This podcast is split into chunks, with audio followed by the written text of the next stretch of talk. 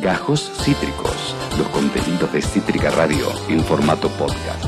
Tenemos la oportunidad, nada más y nada menos que de hablar con él, que es periodista científico especializado en historia de la ciencia. También es autor de varios libros, de Dinosaurios del Fin del Mundo, todo lo que necesitas saber sobre ciencia y El baño no fue siempre así. Mirá qué interesante esos títulos. Ay, tengo muchas... Ese me mata. Hoy en particular lo llamamos por el último libro que sacó, que es el que yo más disfruté de los suyos, y es Odorama, Historia Cultural del Olor. Estamos hablando de Federico Cuxo. Federico, bienvenido a Ya Fue, bienvenido a Cítrica Radio. ¿Cómo estás? Hola a todos, ¿cómo estás? Gracias por la invitación. No, un placer. Un placer, Federico. Federico, ¿cómo se te ocurrió escribir Odorama? Y hay varias respuestas. Yo en el año 2015 me fui a la Universidad de Harvard por una beca y tenía que tener un proyecto de investigación. Y una de las cosas que me pasó muy fuertes es que detecté que en Estados Unidos, esto queda en Cambridge, había un olor muy fuerte a canela, ¿no? Que es un olor de Estados Unidos, ¿no? Uh-huh. Y eso me llevó a hacerme lo que es el libro, que es una gran pregunta, que es una pregunta por el olor, porque me di cuenta que había una cantidad de cosas detrás de los olores, una cantidad de historias, una cantidad de experimentos, una cantidad de prejuicios, política, que nunca me la había puesto a pensar. Y a mí me gusta mucho contar historias que quizá nunca te diste cuenta que están ahí, ¿no? Total. ¿Y qué fue de toda esta investigación que hiciste y que derivó luego en este libro? ¿Qué es lo que más te llamó la atención de todas las cosas que estuviste investigando? O sea, ¿qué cosa decís? Esto me voló la cabeza. Hay varias cosas, ¿no? Pero a mí me sorprende mucho lo que se llama la diversidad olfativa. Como, por ejemplo, no hay dos narices iguales.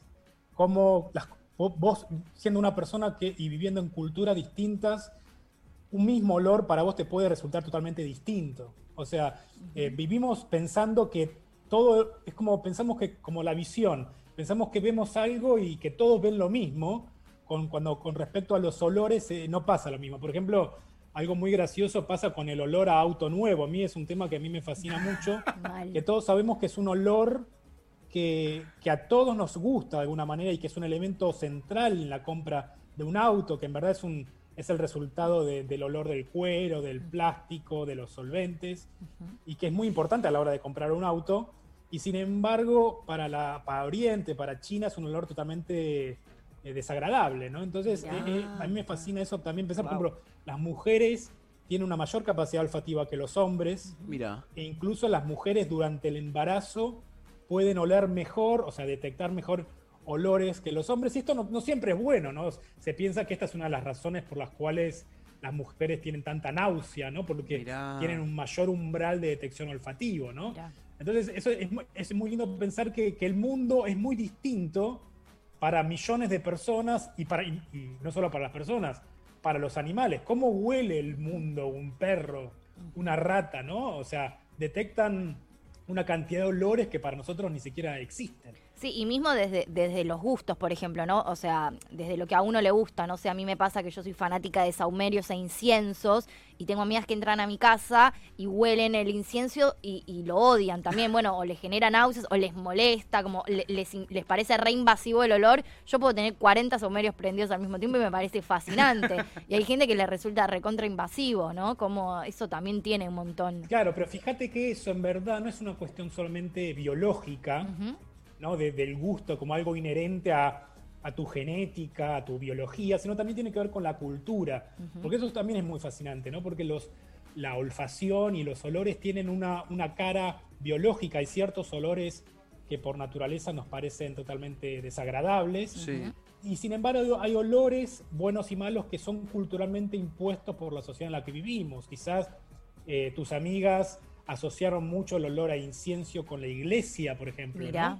Y tienen una carga negativa, quizás, o les pasó algo de chicas, que no sé, un trauma, ¿viste? Uno puede relacionar una mala experiencia con un olor, o sea, va más allá del gusto, como no solo el gusto olfativo, como se dice, sino que los gustos son construidos socialmente, ¿no? No es que naciste y de repente no te gusta el chocolate, es quizás tuviste una mala experiencia comiste un chocolate podrido, ¿viste? Claro. Y alguna vez Entonces es interesante también ver cómo la sociedad nos atraviesa, la sociedad, queramos o no, nos hagamos deconstruidos o no, las asociaciones impone en nosotros categorías de lo bueno, lo malo, lo correcto, lo incorrecto, y estudiar o hacerse la pregunta por el olor es muy interesante para desnaturalizar lo que tenemos tan asignado. Por ejemplo, no existen olores femeninos y olores masculinos. Esa cosa cuando uno va al supermercado y ve los antitranspirantes y dice, claro, el antitranspirante rosa para la mujer y el antitranspirante gris. Eso es una imposición cultural como los colores. ¿Por qué una nena tiene que usar, ¿no?, rosa y por qué una nena tiene que usar celeste, ¿no? Así como no existen perfumes, ¿por qué se asocia el perfume floral a la mujer y los olores más amaderados al hombre? Eso es básicamente marketing. Total. Y está bueno ponérselo en esta época de deconstrucciones a decir, ¿por qué es así? ¿Quién me dice que es así? ¿Por qué un hombre no puede usar maquillaje? Cuando uno con la historia en la mano puede ver que en el antiguo Egipto todo el mundo usaba maquillaje, hombres, chicos. Entonces, me parece que también es un buen ejercicio intelectual, más allá de que te agraven o no, o sea, obvio. Es más, es bueno el ejercicio intelectual de decir, ¿por qué esto que me dicen es así? ¿Quién dice esto? ¿Y por qué en otras sociedades no fue así, no? Claro, súper interesante. Vos recién hablabas del perfume. El perfume no es algo que existió siempre. ¿De dónde viene el perfume? ¿De dónde salió la idea de ponernos perfume, Federico? Bueno, eso es muy lindo porque quizá no hay una respuesta exacta, pero lo interesante del origen del perfume es que antes de ser este objeto suntuoso, estas botellitas que salen cientos de dólares, ¿no? Sí. O sea, es lo primero que cuando uno va al free shop, están ahí, te sacan un riñón casi por comprarte un perfume, ¿no? Fíjate que antes de ser ese objeto de vanidad, todas las religiones lo concibieron como una manera de conectarse con lo sagrado y lo divino. Mirá. Por ejemplo, desde el cristianismo, judaísmo, el islam, los antiguos egipcios, pensaban que los dioses eran seres fragantes. Y la manera de dialogar o de elevar una plegaria era a través del perfume, que el perfume quiere decir a través del humo, perfumum. Ah. ¿No? Entonces vos, por ejemplo, ves el rol como relacionado con lo que decíamos antes del incienso, como el incienso, incluso la imagen del incienso que asciende, es como la idea de, esto está en el origen de todas las religiones, de conectarse con lo divino a partir de la elevación de las plegarias. Wow. Entonces, el incienso es el olor de la iglesia, ¿no? Claro. Entonces es interesante ver cómo los perfumes que en el pasado, quizá hasta el siglo XVII, siglo XVIII, eran perfumes mucho más pesados de lo que son ahora. Ahora los perfumes actuales son mucho más cercanos a L'eau de Toilette, por ejemplo. Uh-huh. Los perfumes actuales, porque anteriores estaban hechos, por ejemplo, con almizcle. Almizcle se saca de las glándulas de ciertos animales, casi se extinguieron especies animales por son los viejos perfumes de nuestras abuelas, no sé si recuerdan esos perfumes o de los abuelos. Elena de Pravia usaba mi abuela. Claro, pero fíjate cómo hay perfumes que están asociados con la edad. Sí. Yo nunca me pondría un perfume que usa mi abuelo, ¿no? Entonces, en cada etapa de nuestra vida, no solo por cómo cambia nuestro olfato, sino también cambian nuestros gustos. Uh-huh. Por ejemplo, en los 90, uno de los perfumes más famosos eran los de Calvin Klein, o también lo que se llamó el efecto Axe. En una época de mi adolescencia, no sé si te habrá pasado, o si no, más atrás, si rebobinamos un poco más, de chico, el primer perfume que teníamos los chicos era el perfume Paco. Sí. Las mujeres, mujercita. Bueno, yo tengo 40, ustedes quizás son más jóvenes. No, pero también. Yo te usaba mujercitas y era el regalo, el Paco. Y yo tenía Paco, obvio. Claro. Re. ¿Cómo no? Re. Claro, entonces, fíjate cómo nuestro gusto por las fragancias se va gestando desde que somos chicos, ¿no? Y tiene que ver con la cultura, tiene que ver con la época, tiene que ver con los ingredientes sintéticos, los perfumes. Los perfumes que antes eran naturales, ahora son casi todos sintéticos, ¿no? Y también se puede llegar a pensar qué perfumes se van a inventar de acá a 100 años, ¿no? Uh-huh. Entonces eso es muy, muy interesante, ponerse a pensar en esta dimensión olfativa de nuestra realidad, que pensamos que, o sea, es muy interesante, es casi esotérico, porque no vemos a las fragancias, no vemos los olores, Y sin embargo, todos sabemos cómo el olor del café de la mañana, el olor de una media luna, uh-huh, el olor del mate, el olor del pasto recién cortado, el olor de una pileta, ¿no? Cómo nos afecta emocionalmente. Y lo interesante de pensar esto es que abrís una puerta y se te abren 5 puertas más. Claro. Y no solamente es una investigación histórica, sino lo que a mí me gusta mucho cuando hablo, porque cuando surgió el libro, la gente, muchos conocían, me decían, ¿por qué estudias eso? Y de repente me encontraba que todo el mundo estaba interesado. Uh-huh. Es ponerse a pensar en los olores que marcan tu propia biografía. O sea, ¿qué olores a vos te marcan? ¿Qué olores te llevan a tu infancia? A mí me pasa con el jazmín, por ejemplo. El jazmín me hace acordar, claro, a mi abuelo. Mirá. Bueno, fíjate que esa memoria es tuya. O sea, yo no la tengo, ¿no? Entonces, verdad, cada persona tiene una serie de olores que te conectan con el pasado, que te alegran. Por ejemplo, a mí el olor de los lápices, el olor de la mina, el olor de la cartuchera me lleva a la primaria, ¿no? Claro. Entonces, me imagino que lo que interesante es que, fíjate que nunca nos ponemos a pensar de esto, ¿no? Quizá nunca en una conversación te dice, este olor me recuerda a mi hermano, este olor me recuerda a mi mamá, y verbalizarlo y hablar de estas anécdotas también hace que el recuerdo de esa persona se fortalezca, porque una de las cosas interesantes es que, y esto está muy estudiado desde las neurociencias, es que si uno no fortalece un recuerdo de una persona, ese recuerdo se va disipando. Sí. Entonces por eso es importante imprimir las fotos, uh-huh, y no tenerlas en el celular, no tenerlas ahí en un disco rígido. ¿Por qué? Porque cuando uno ve una foto en un estante y ve a ese ser querido que quizá no está más, es como que esa memoria se fortalece. Justamente, ¿no? Y pasa quizá con los olores. Totalmente. Justamente, mira, ayer pasó que falleció mi abuelo, y estábamos toda la familia en la casa del viejo, y en una entro yo a su habitación, viste, recorriendo la casa, y huelo el olor a la cómoda de mi abuelo y de mi abuela. Y me trasladó a yo chiquitito los domingos después del mediodía, sentado en la cama, apoyando el vaso de gaseosa arriba de la cómoda y mirando Cine Shampoo. A todo eso me llevó, Fede. Sí, sí, sí. A todo eso me llevó. El olor a casa de abuelo es increíble. Claro. Es increíble. Sí. A mí me fascina. Yo tengo una relación.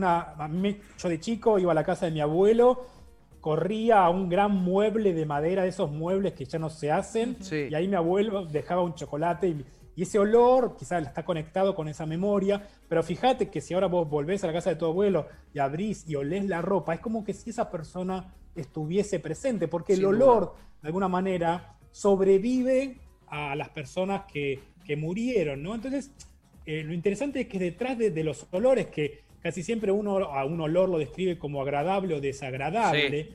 Existe una cantidad de dimensiones, desde lo emocional, desde lo político, desde lo ideológico, de lo sociológico, que está bueno explorarla, y me parece que un historiador del siglo XXV en el futuro no podría concebir a la sociedad argentina sin concebir el olor del mate, que ahí veo que estás tomando. O sea, ¿cómo pensar la sociedad argentina sin el olor al mate? Y lo curioso es que casi siempre la historia, sobre todo en Occidente, tiene un sesgo frente a los olores y no se concibe a los olores como parte del patrimonio cultural histórico, cuando ahora hay un gran movimiento que busca poner a la par los olores con, por ejemplo, una pintura o una arquitectura, ¿no? Un edificio. Total. O sea, los olores hablan de una sociedad, y fíjate que los olores actuales de la Argentina no son los mismos olores de la Argentina, del Virreinato del Río de la Plata, uh-huh, ni van a ser los mismos olores de acá 30 años. Entonces, es interesante, primero, que marcan nuestra biografía y también marcan nuestra identidad como cultura, como nación. Total. Fede, bueno, en estamos en un momento en el que, en medio de una pandemia, de un virus, que parte de las cosas que de los síntomas, digamos, es la pérdida de olfato, por ejemplo, es la pérdida de gusto, ahí uno empieza también a encontrarle mucho sentido. Me interesa mucho cuál es la relación, esto que veníamos hablando, me puse a pensar, cuál es la relación entre olfato y gusto, ¿no? Digo, esto de que uno de repente, lo que le parece que tiene feo olor, en tanto hablemos de comida, por ejemplo, no lo quiere probar. No lo probaría, claro, ¿no? Como que como el olor está muy relacionado con el gusto, y algo que de repente lo olés muy rico, como oler rico, ¿no? Es como es medio raro, porque el olor en realidad de por sí no tiene gusto, y existe mucho esa frase, uy, qué rico que huele eso. Sí. Como, ¿qué pasa con eso? Sí, fíjate, hay varias cosas de las que dijiste, puedo hablar años de eso. Por ejemplo, no, porque me abrís como sí, pestañas en el navegador. La vida misma, lo hago en la vida. No, bueno, si me voy por la rama, volvemos. No, fíjate, tranqui. Algo muy interesante lo que decís es que carecemos de palabras para hablar de los olores. Sí. O sea, casi siempre cuando uno habla de un olor se refiere a la fuente, dice olor a limón, olor a café, ¿no? Y sin embargo, ¿cómo le describirías vos un olor que yo no conozco? O sea, nos faltan palabras para describir el olor. Y en verdad los sommeliers de vinos o de otras sustancias, no es que tengan grandes narices, lo que sí tienen muy desarrollado es el lenguaje. Bien, o sea, la capacidad de encontrar una palabra y asociarlo a una característica. Por ejemplo, a mí cuando me hablan de un vino que tiene un gusto, un olor, a notas, no sé qué, yo no las entiendo, ¿no? Sí, me pasa lo mismo. Me pasa lo mismo. Claro. Y también lo que decías del gusto, fíjate que el gusto en verdad es 80% olfato, casi siempre. Por nuestra biología estamos todos los seres humanos, estamos de alguna manera programados, entre comillas, para detectar ciertos olores como desagradables. Por ejemplo, el olor a comida podrida, el olor a vómito, el olor a excremento, el olor a cuerpo en descomposición, porque eso tiene que ver con la selección natural. Eso hizo que, esto está en muchos mamíferos, que vos te alejes. Si vos de repente olés una manzana podrida, no la vas a comer, y de alguna manera eso hizo que vos te sobrevivieras, ¿no? De alguna manera, ¿no?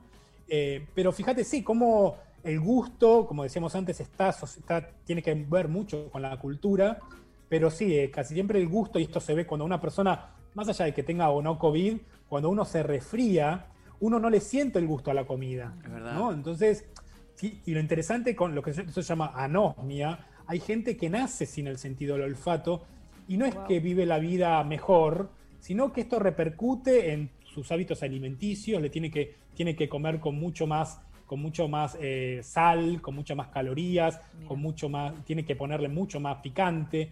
También hace que no pueda, que tenga problemas psicológicos y sociológicos porque no huele su olor corporal, ¿no? Claro. Uno de los grandes tabúes de Occidente es el olor del cuerpo, el olor del peligro, no huele el gas, no huele el fuego, ¿no? Entonces, la anosmia es un tema, lo que se llama, se suele hablar de la anosmia como una discapacidad invisible, porque vos viendo a una persona no sabés si tiene la capacidad de oler o no. Pero me parece que lo interesante que pasa con la pandemia, más allá de que no podemos viajar y uno también viaja con la nariz, ¿no? Uno cuando va a otra ciudad, a otro país, viaja, detecta otros olores de comidas y le damos más importancia a los olores. También sí, uno de los síntomas de la COVID es la pérdida del olfato. Sí. Y quizá a mucha gente a partir de ahora va a empezar a valorar más el olfato que antes no lo hacía, ¿no? Totalmente. Hermoso. Vos hablás mucho en el libro de lo que es la desodorización del mundo.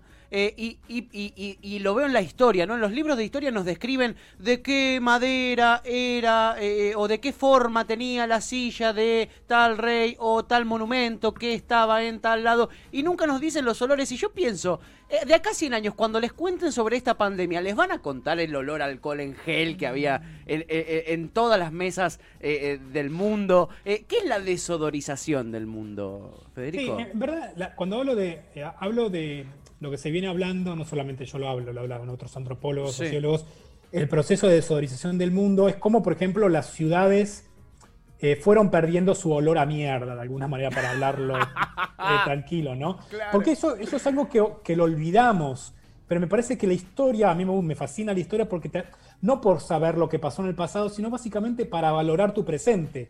¿Cómo valorás lo que tenés si no sabés lo que pasó antes, ¿no? Y también el estudio del pasado te ayuda a comprender el presente y a evitar cosas para el futuro, ¿no? Pero, por ejemplo, todas las grandes ciudades, Buenos Aires, Londres, Madrid, etcétera, hace apenas 100 años eran centros de pestilencia. Claro. ¿Por qué? Porque quizá no estaba muy desarrollado el saneamiento, las cloacas. Claro. Claro, y esto se ve mucho en las novelas y en los relatos del siglo XIX, no sé, Tomás el Matadero, Esteban Echeverría, Tomás y hablaban de cómo se faenaban vacas, en cualquier lado, cómo no había recolección de basura, cómo no, para lavarse había que ir al río, ¿no? Sí. Pero en verdad cuando hablo de desorganización del mundo, no solamente es esta faceta, ¿no? De cómo las ciudades dejaron de oler mal, sí, ¿no? Y ya cuando uno dice hay olor, uno está hablando en verdad que hay un mal olor, ¿no? O sea, el olor ya tiene una carga negativa. Sí. Sí. En verdad la desorganización del mundo tiene que ver mucho con cómo cada vez tenemos más contacto con olores sintéticos que con olores naturales. Fíjate los desodorantes que dicen olor a bebé, olor a limón, ¿no? Sí, sí. Imagínate en un futuro que se extinga el limón. El único contacto que vamos a tener con el olor a limón va a ser ese pomo que en verdad no es olor a limón. Son moléculas que tratan de imitar el olor a limón. Pero fíjate que, bueno, ahora no viajamos tanto en subte, ¿no? Pero la línea A, cuando cambiaron los vagones, el olor a limón, que se asocia mucho a limpieza, en verdad lo que hacía era tapar el olor de cuerpo, del olor a pueblo, que olor a gente junta, claro, que se condensaba porque que el subte suelen tener mala ventilación, ¿no? Tal cual. Entonces, lo interesante es eso, como cada vez el olor a brisa marina. Sí. O sea, a mí me fascina leer las genialidades del marketing de los desodorantes, pero es increíble, ¿no? Sí, sí. Pinos del bosque, como ¿qué? Que hay unos cosas increíbles, sí, sí. Increíble, ¿no? Pero lo interesante cuando uno habla de la desodorización del mundo es eso, cómo cada vez tenemos menos contacto con olores naturales. Por ejemplo, cuando yo era chico, hice como muchos, fui al zoológico, ¿no? Sí. Ahora el zoológico no existe más. Y me acuerdo el olor a pis que había. Sí. Y esos olores, oler a un león, ya mucha gente, ¿no? ¿Cuánta gente huele a un león? ¿No? ¿Cuánta gente tiene la experiencia de oler al elefante? ¿No? Entonces, más allá de esto que nos puede parecer gracioso, cómo nuestro contacto con la naturaleza está mediada ahora por olores o moléculas desarrolladas en laboratorios, ¿no? Total. Entonces, por eso para mí es muy importante revalorizar el papel del cuerpo cuando uno se encuentra con un amigo. Y uno, a ver, quizá uno nunca lo verbalizó, pero cada persona tiene un olor particular, cada persona tiene un pasaporte odorífero. Y nosotros conocemos el olor de nuestras madres, nuestros padres, nuestros amigos. Y quizá eso con la pandemia estuvimos extrañando. Y me parece importante valorizar lo corpóreo, ¿no? Porque vivimos en una época tan mediada por pantallas, ¿no? Sí. Ahora nosotros estamos hablando mediados por pantallas, que quizá hay momentos que no valoramos la importancia del tacto, la importancia de un abrazo, la importancia de un olor, ¿no? Claro, totalmente. Se recopó la gente, Federico, la verdad es que los que te conocen celebran tu aparición en el programa y los que no te conocen están fascinados mal, llegan muchísimos mensajes y nos preguntan acá, lo tiro como para cerrar, para conocerte un poquito más. Nos hablaste de algunos olores que te gustan. Quisiera saber tu olor favorito, si tenés uno, o tu top 3 y tu top 3 de olores que menos te gustan. No sé si hay... Porque yo creo que va cambiando, ¿no? Uno cuando va creciendo va cambiando qué olores te gustan y qué olores sí, no. Y también esto que te decía antes, de hacer un ejercicio extraño que ponerte a pensar en tus olores. No sé si alguna vez lo hicieron ustedes, ¿no? Sí, claro. Pero no sé si olores agradables o desagradables. A mí, por ejemplo, me fascinaba mucho, esto es casi morboso, ¿no? Pero yo de chico hice judo, ¿no? Sí. Yo era muy bajito. Mi mamá que hizo en Ferro, yo iba a la colonia de Ferro. Como yo. En Caballito. Sí, yo también. Mirá qué lindo. Ah, bueno. Y me llevaba al tatami de Ferro. Era un tatami, o sea, un tatami es donde se hace judo. Sí. Y había un fuerte olor a pata, ¿no? El olor a pies. Y obviamente que no es un olor que me agrade, pero lo asocio mucho con las artes marciales, ¿no? Mirá. También me gusta mucho el olor a pasto cortado, recién cortado, ¿no? Es un olor que habla de la regeneración, el olor de la lluvia. Obviamente que en verdad no es el olor de la lluvia, sino es el olor del pavimento y de la roca, claro, ¿no? ¿Verdad? Claro. Se llama petricor, es muy conocido. El olor de las medialunas. ¡Qué rico! Y en verdad, esto también pasó, quizá también le pasa a la gente que está escuchando esto, que vive en otro país o vivió en otro país. A mí me pasó, yo viví casi 2 años en Estados Unidos y extrañaba mucho el olor de la comida argentina. Uy, quizá uno nunca valora la comida argentina, pero si uno vive, por ejemplo, en Estados Unidos, donde la comida es mucho más industrial, sí, yo extrañaba el olor de la milanesa con papa frita de mi mamá, por ejemplo, ¿no? Claro. Entonces, lo que digo es, está bueno hacer ese ejercicio de introspección para pensar y sobre todo para pensarse, porque me parece que cada uno tiene una biografía olfativa, sí, ¿no? Entonces, obviamente que hay muchos otros olores. El olor de una pileta, el olor de verano, para mí son dos olores. El olor a pileta de natación, como más cerrada, ¿no? Como, me encanta. Sí, ese olor a cloro, ¿viste? Cuando la cierran y hay como está climatizada. Sí, sí, es como un pequeño sauna sin sauna. Sí. Y el olor de los protectores solares. Para mí, los protectores solares...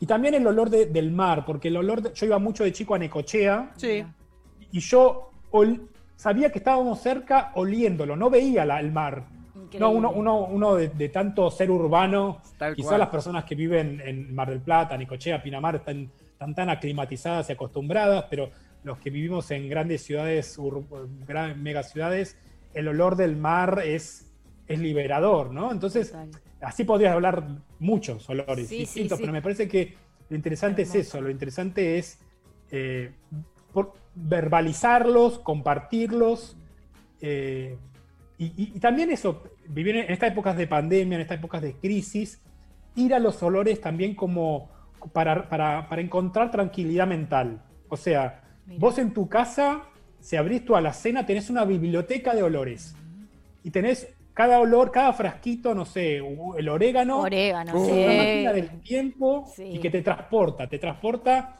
a, no sé, a las pizzas con tus amigos. Sí. Entonces es interesante empezar a oler. A mí me gusta oler todo, ¿no? Una de las, sí, cosas que aprendí con mi libro es que hay que oler todo. Para valorar los buenos olores, incluso tenés que experimentar los malos olores, y yo olí malos olores de verdad, ¿no? Yo he ido a morgues, el olor de una morgue, las personas que trabajan en morgues tienen grandes problemas porque tienen que volver luego a su casa y vuelven con el olor de todos los químicos. Claro. Las personas que trabajan en la recolección de residuos, sí, también tienen grandes problemas, o las personas que trabajan en pescaderías. Eso, bueno, o sea, no son olores que te quitas fácilmente, ¿no? No, claro. Entonces, para mí, como te decía, quizá para concluir es eso. Vos para valorar lo bueno, así que también como... en el arte y la pintura, vos para valorar lo lindo también tenés que conocer lo feo, y también hacerte la pregunta de ¿por qué es feo? ¿No? ¿Quién dice que es feo? ¿Quién dice que es agradable? Entonces, más allá que al final digas, sí, este olor a podrido no es algo que me gusta, sí, te hagas la pregunta. Me parece que lo más interesante de mi libro, del trabajo que yo intento hacer, es que lo aprendí mucho. Yo fui a la Facultad de Comunicación en la Universidad de Buenos Aires, sí, y es desnaturalizarlo, como te decía antes, desnaturalizar lo que se llama los axiomas o el dogma, lo que dice una sociedad que es. Entonces, y eso se aplica a todos los campos, ¿no? Claro. Salgamos del olor, ¿no? Sí, digo, sí, ¿por qué? Y esto, fíjate que es muy, muy loco, pero hasta hace unas décadas a las mujeres no se les permitía usar pantalón. Claro. Y esto no estoy hablando del siglo XV. No. A la gente no se le permitía casarse, ¿no? Parejas de igual mismo sexo. Claro. No se le permitía divorciarse. De hecho, hoy en día en un montón de culturas todavía no se permiten todas esas cosas. Claro. Exacto, pero por eso, para valorar lo que tenemos y para también las conquistas futuras, por ejemplo, para mí el gran debate que tiene la Argentina luego de la despenalización del aborto es la ley de eutanasia, el derecho a morir, ¿no? Total. Es uno de los grandes debates a tener en cuenta. Pero bueno, lo que digo es hacerse la pregunta, ¿no? ¿Por qué? ¿Por qué es así? ¿Quién dice que sea así? Y es una lucha que en la Argentina contra el dogma de la religión, creas o vos lo que creas, y no determinarme a mí cómo vivir, es muy importante que empezamos a ejercer la pregunta, que es lo que busco incitar. Espectacular, sí, la verdad. La gente está enloquecida. Hay unos olores que no se pueden creer. El olor a gatito al sol, nos dicen, ¿no? El olor a gato al sol, tipo al sol en los gatitos. No, tremendo. A mí me pasa el aliento de cachorrito. Tiene aliento a pochoclo. Es verdad. A perro mojado.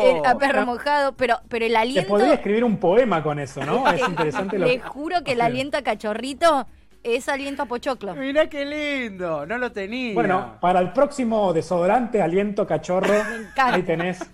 Puedes hacerte aliento unos de cachorro. Ahí está, si está como escuchando... en Monster Inc, viste que tenía los odorantes en vez de desodorantes, y eran como a ese tipo de cosas. Espectacular. Federico, te agradecemos muchísimo por tu tiempo. Fue una charla interesantísima. Sí, yo soy fan de tu laburo y te agradezco que te hayas tomado el tiempito para conversar con nosotros. La verdad, te agradecemos un montón. No, gracias a ustedes por el interés y les dejo esta tarea para el hogar de pensar cuáles son los olores que marcan sus propias vidas. Me encantó. Abrazo enorme, Federico. Un gustazo. Gracias. Acabamos de hablar con Federico Cuxo, periodista científico. Excelente nota. Tenía tantas ganas de hacerlo y me encanta cuando tengo tantas ganas de hacer una nota y no me decepciona. Y está más buena de lo que yo esperaba. Sí. Una belleza esta nota. Y no se pierdan la oportunidad, si es que tiene alguien que se lo puede prestar, si es que lo pueden comprar. El libro Odorama, Historia Cultural del Olor. También tiene varios más que están buenísimos también, como Dinosaurios del Fin del Mundo, todo lo que necesitas saber sobre ciencia. Y El Baño no fue siempre así, que ese es espectacular. Ese me vuelve loca. Ese es espectacular. Ese lo quiero ayer.